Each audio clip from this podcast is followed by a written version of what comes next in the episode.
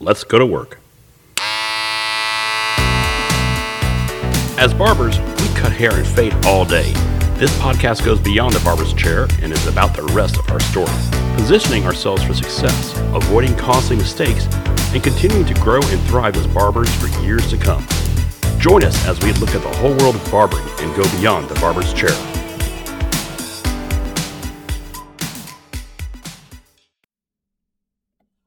I guess I've been cutting for maybe, oh, maybe about a year or so when I first heard about using swivel thumb shears. And I remember the uh, person I was speaking to telling me that if I'm going to use swivel thumb shears, I should go ahead and start using them early in my career so that that way I wouldn't have to relearn or have to go through a whole bunch of muscle stress or uh, I guess you know, create problems for the wrist trying to do it later on in the career. Now, it makes sense to get started early with swivel shears, but it also doesn't make sense that it would make any less. Uh, it, it doesn't seem like it'd be a bigger problem to start them later in the career either, though. That part didn't really make sense.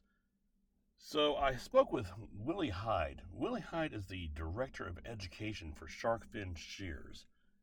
And Sharkfin has a distinct focus on the ergonomics and the painless operation of being a barber. And uh, I asked him what his thoughts were. And uh, you know what? I'll just get out of the way and uh, let him explain what his thoughts are on the whole question on how long should a barber wait before they start using swivel shears. Originally, when I first looked at swivel thumb, someone I, I don't remember who it was. They said if you're going to do it, do it earlier in, your career because later in your career, you've built you've built the muscle memory, and then if you try to go to the swivel thumb, you're going to have a real big problem adapting. What are your thoughts along that? So, Dave, you know me. Many of the people who listen to this may not know me. But what I will say without a shadow of a doubt is anybody, absolutely anyone, regardless of whether they've been doing hair for a day or or 50 years, can get used to a swivel thumb shear. They just have to be willing to go through that discomfort. And by discomfort i mean be, not pain or or anything like that. They have to go through that awkwardness. Maybe that's a better word than discomfort of becoming used to using a swivel shear because it's all muscle memory like we just talked about so when you put on a non-swivel shear you're used to that thumb just being there and staying there and that's where it's been so whether it's been a month that you've been in the in school or it's been 25 30 40 years you've been behind the chair so naturally, when you go to a swivel shear, which now wants to swivel, right?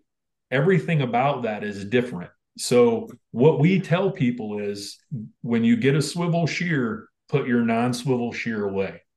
Do not bounce back and forth between a swivel and a non-swivel, right? Because essentially when you do that, all that muscle memory that you've gained when using the swivel, when you go to a non swivel, you've kind of thrown it out the window.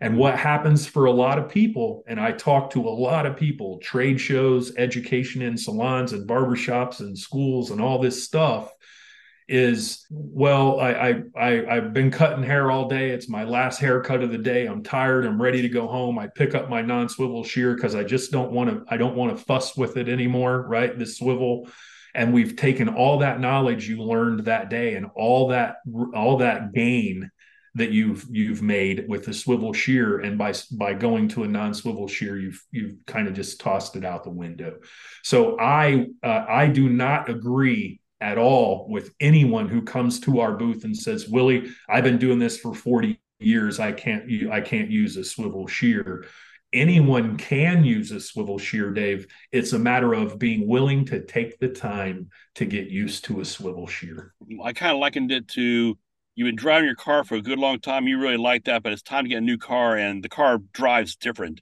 It take, takes a couple weeks to really get used to the way the car drives, but then once you're there, it just it's just really natural.